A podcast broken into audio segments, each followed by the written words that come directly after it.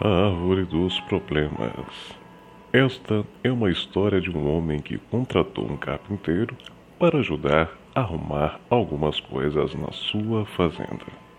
O primeiro dia do carpinteiro foi bem difícil. O pneu do seu carro furou, a serra elétrica quebrou, cortou o dedo e ao final do dia o seu carro não funcionou.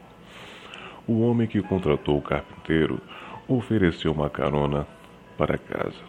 Durante o caminho, o carpinteiro não falou nada.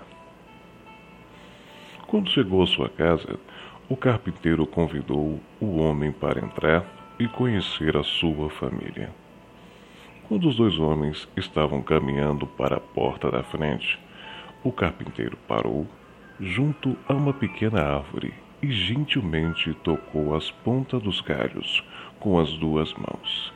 Depois de abrir a porta da sua casa, o carpinteiro transformou-se. Os traços tensos do seu rosto transformaram-se em um grande sorriso, e ele abraçou seus filhos e beijou a sua esposa. Um pouco mais tarde, o carpinteiro acompanhou a sua visita até o carro. Assim que eles passaram pela árvore, o homem perguntou: Por que você tocou na planta antes de entrar em casa? O carpinteiro respondeu: Ah, essa é minha árvore dos problemas.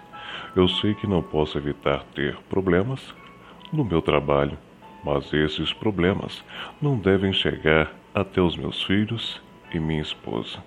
Então, toda noite eu deixo os meus problemas nesta árvore quando chego em casa e os pego no dia seguinte.